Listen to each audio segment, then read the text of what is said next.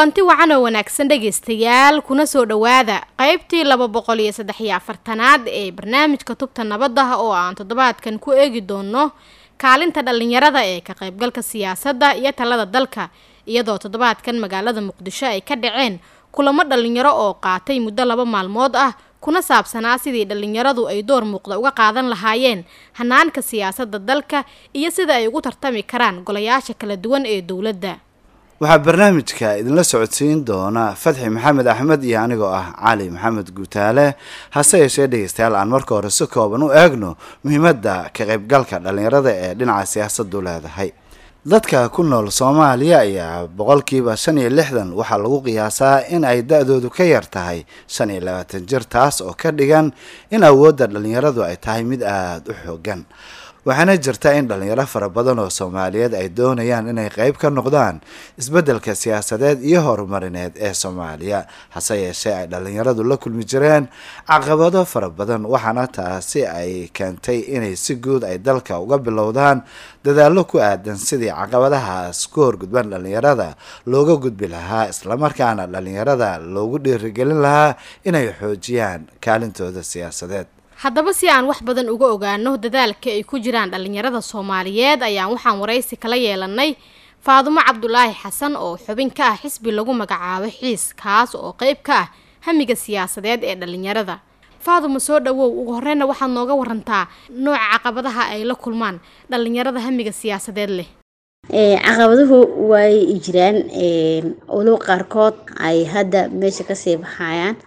Qaarkoodna maxaa la dhahaa ay weli taagan yihiin weliba colays ay ku yihiin. Markii aan u soo noqono arintan ah doorashooyinka hadda taagan iyo caqabadaha ay wajahayaan dhalinyarada tan ugu weyn ayaa waxay tahay waxaa la filayay doorashadu inay noqoto qof iyo cod.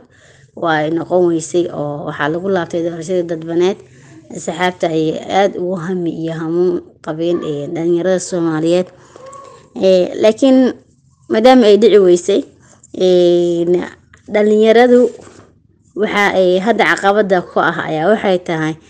in lacagtii diiwaangelinta oo aada loo badiyey ayadoo aan ognahay dhalinyarada soomaaliyeed maanta aysan la jaan qaadi karin dhalinyarada asaagooda ah duruufaha wadanka ka jira aawadiis sababtoo ah waxaan ku noolnahay wadan soddon sano burbur iyo dhibaato la soo dacadhacay raba inuu ka kabsado waqtigan. Daruufaha dhaqaale ee jira awgeed ayaa caqabadu waxa ku noqotay registration feega oo aad og tahiin in laga dhigay golaha shacabka toban kun oo doolar aqalka sarena lahayba isaga waa labaatan kunba caqabada ugu horeysa waa taa waxaa ayadana sidoo kale caqabad ku ah four point five-ka oo aan ognahay marxalada uu wadankiina ka soo kaban layahay laftirkeeda saameyn weyn ku leh. Inkastoo dadkii naga waaya aragsanaa iyo dadkii waaweynaa ay yidhaahdeen maalin buu xal ahaa. Markastana waxaan maqalnaa waa xal xaq ma aha faaduma marka bal nala wadaag waayo aragnimadaada ku aadan ka qaybgalka iyo tababarka dhalinyarada hamiga siyaasadeed leh iyo sidoo kale doodaha siyaasadeed ee dhalinyarada tan kale waxaad noo sheegtaa faa-iidada ugu weyn ee tababarkaani lahaa. Tababaradu maanta dhalinyarada hamiga oo leh siyaasadda waxay aheeday meesha keliya ay faa-iidada ka helayeen ayna ku dareemayeen marka ay joogaan in ay noqon karaan wax waliba oo hogaan ahna ay qaban karaan. Sababtoo ah waxay dareemayeen nafis aada u ballaaran. Waxay u ahayday dhiirigelinta keliya ay haystaan dhalinyarada maanta ee hamiga siyaasadeed leh ay joogaa wadanka gudihiisa maadaama aysan jirin cid kale maanta oo garab qabanaysa xitaa ugu yaraan ay ku dhiirigelinaysa waxay ahayday midda ugu muhiimsan. Dhalinyaro aan aqaano oo aada u firfircoon oo aada u hamilane ay meeshasi ay ka soo baxeen ama ay kaga dhiiradeen in ay maxaa la dhahaa. Fikirkooda ay ku saleeyaan siyaasadda. Maanta jaamacadaha wadanka waxaa ka soo baxa dhalinyaro aada u fara badan kuwaas oo bartaa i arta political scienska adiga waxyaabaha kuliyadaha ku tacalluqa siyaasadda dalka ama meelaha siyaasadda laga soo geli karo ayagoo hamiyo leh. Ayagoo rajeynayo in markii ay ka soo baxaan tillaabsan kara ku tillaabsan kara laakiin duruufihii ku xeernaa oo wadanka iyo dhibaatadiisii ahayd ayaan u wada saamaxaynin ama inta badanba u saamaxaynin inay hamigoodii ka dhabeeyaan ama hore u socdaan. Duruufaha dhaqaale ee wadanka ka jira aawadiis laakiin markii la joogo tababarada xiliyada tababarka la qaadanayo ayay aada nafis ugu lahaayeen uguna dareemayeen waxayna ahayd meesha keliya ay ka helayeen waayo aragnimada iyo aqoonta marka maxay yihiin waxyaabaha ugu muhiimsan ee sida deg deg ah loogu baahan yahay si kor loogu qaado ka qaybgalka dhalinyarada ee siyaasadda dalka? Yaase mas'uul ka noqon kara in tallaabooyinkan la qaado. Waxyaabaha hadda sida deg dega ah loogu baahan yahay ayaa waxaa ka mid ah in dhalinyarada loo fududeeyo ka qaybgalka maadaama wadanka doorasho u aaday inay ka soo muuqdaan baarlamaanka wadanka oo loo baahan yahay in loo fududeeyo maadaama registration feegiina uu badan yahay erga boqol iyo kow ruux ahna ay ka qaybgalayso ana iska ognahay inay wax waliba maanta ay dhaqaale ku xiran yihiin. In loo fududeeyo ka qaybgalka siyaasadda ama baarlamaanka soo aadan inay ka soo muuqdaan. Waa taa midda loo baahan yahay yaa marka mas'uuliyadeeda qaadi kara markaan fiirino. Mas'uuliyaddu hadda waxaa doorashada gacanta ku haya ra'iisul wasaarahayna maxamed xuseen rooble. Waxa uu ka geysan karaa gacan aada u ballaaran maadaama doorashadii wadanka hadda oo asaga gacanta ku hayo aad bay u mahadsan tahay. Taasina dhegeystayaal waxay ahayd faadimo cabdulaahi xasan oo xubin ka ah xisbi siyaasadeed oo lagu magacaabo xiis kaas oo qeyb ka ah dhalinyarada hamiga siyaasadeed leh. Welina dhegaystayaal waxaan bartanka uga jirnaa qeybtii laba boqol iyo saddex iyo afartanaad ee barnaamijka tubta nabadda waxaana inoo soo socda qeybihii kale ee barnaamijka markana dhegaystayaal aan u gudubno waraysi aanu la yeelanay axmed cadow cali oo u ololeeya arrimaha dhalinyarada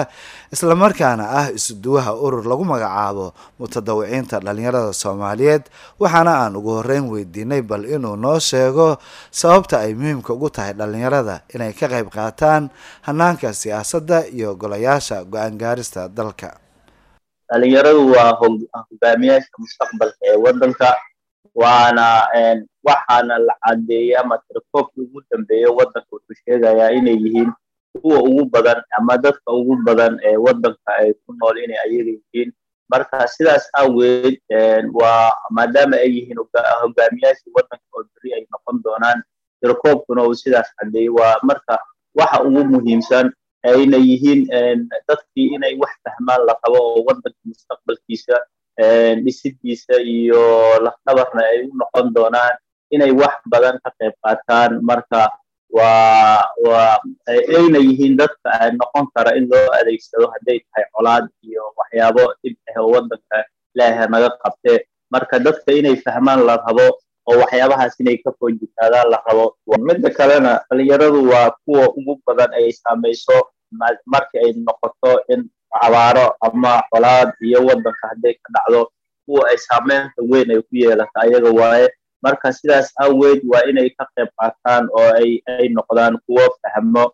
mustaqbalkii wadankiina inay ayaga yihiin. Laakiin waxaan ognahay in dhalinyaradu ay la kulmaan caqabado fara badan marka ay timaado dhanka ka qayb qaadashada siyaasadda iyo goobaha kale ee dadweynaha. Marka sidee ururkiinu u taageeraa dadaalada dhalinyaradu ay ku jiraan anaga ka urur ahaan kasoyba ahaan ururkeeno waa urur mutatawacnimo ah oo aan annagu aan aasaasanay marka oo dhalinyaro badan oo aqoon-yahana isku imaadeen annaga garab ahaan iyo sidaan u taageerno waxay tahay oo aan uga qayb qaadano inaan aan tababaro badan aan ku samayno una sheegno inay noqdaan ama ay ay ay fahmaan ay fahmaan in wadankii ama ay u baahan yihiin oo ay noqdaan kuwo oo mar walba u noqon doono waddanka berri ubaxii ama jiilkii u soo bixi lahaay oo odayaashii iyo kuwa hadda joogo aabbayaasheenna ah inay bedelaan la rabo marka waxyaabaha annaga aan aan dhalinyaradaas aan ku qabanno waxa ugu badan waa tababaro ma garan ugu dambeyn marka maxay tahay fariinta aad u direysaan bulshada? Marka ay timaado doorka dhalinyarada ee siyaasadda iyo qeybaha kale ee nolosha guud ahaaneed. Fariinta annaga waan dhalinyarada iyo bulshada annaga aan ku dirayno waa in dhalinyaradii fursad la siiyo dhalinyaraduna aysan noqonin kuwo oo ay meel inta iska fadhiyaan oo fursaddii ayaga ay ay soo doonatay aysan noqonin inay noqdaan kuwo oo haddii ilaahay ku roon yahay oo oo ay waddankii ay dareemaan inay yani waddankii u wada istaagaan kuwo wax wada qabsada ay noqdaan aysan noqonin kuwo oo oo meelaha intay wax barteen waxbarashadoodii ay barteen ay la hungoobin aad buu u mahadsan yahay. Kaasina dhegaystayaal waxa uu ahaa axmed cadow cali oo u ololeeya arrimaha dhalinyarada islamarkaasna ah isku duwaha ururka mutadawiciinta dhalinyarada soomaaliyeed. Markana dhegaystayaal waa dhinacii wararka barnaamijka.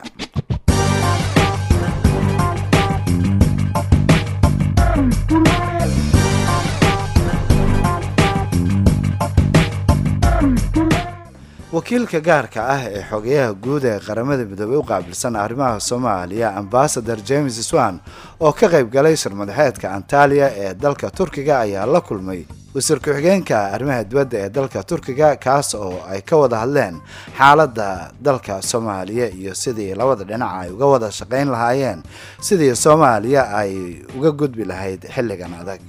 Wasiirka wasaaradda dhalinyarada iyo ciyaaraha ee xukuumadda federaalk ah ee soomaaliya xamse siciid xamse ayaa dhalinyarada soomaaliyeed ugu baaqay inay door muuqda ka ciyaaraan arrimaha horumarinta iyo siyaasadda dalka wasiir xamse ayaa hadalkan sheegay xilli uu ka qaybgalayay kulamo dhalinyarada soomaaliyeed ee ay kaga arrinsanayeen doorkooda siyaasadeed iyo ka qaybgalka golayaasha go'aan gaarista ee dalka.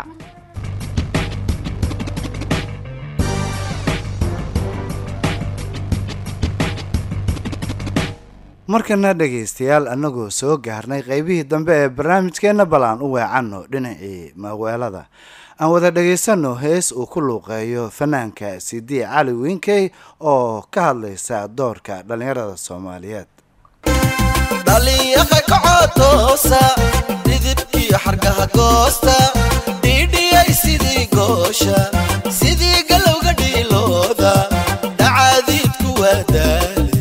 Dhawrtada ka weynaada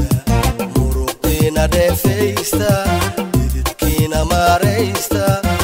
maalkaygu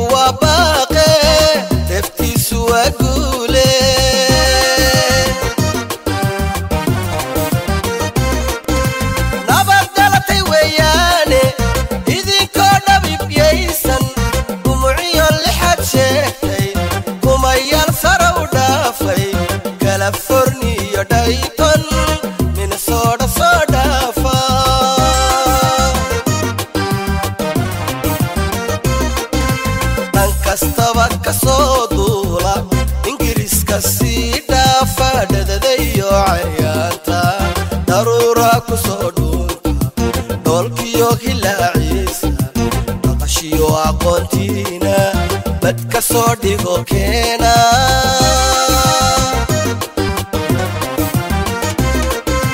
hoy dhaliyaroy dhaliyaroy toosa si waliba sii dhaanteeye ilaa waadu dhalateene dhaxalkiini bayaane dhulka hooya soo aada dhaleecada ka jira beesha waa tahay dhegaystayaal heestaasi macaan ee dhallinyaro ee uu inoogu luuqeynayay fanaanka siidii cali winkey. Waxay gabagabo u ahayd barnaamijkeennii tubta nabadda oo ay maanta mar kale halkan idinkala socodsiinayeen cali maxamed guutaale iyo anigoo ah fatxi maxamed axmed. Fadlan noo soo gudbiya aragtiyadiinna adinkoo noogu soo hagaajin kara barta aan ku leenaha facebook oo ciwaankeenuna yaha tubta nabadda. Hase yeeshee waxaad hadda u diyaargarowdaan qaybtii u dambeysay barnaamijka oo ah qaybtii qadadka taleefanada adinkoo naga soo wici kara taleefan nambarada idaacadaha aad barnaamijkan ka dhagaysanaysaan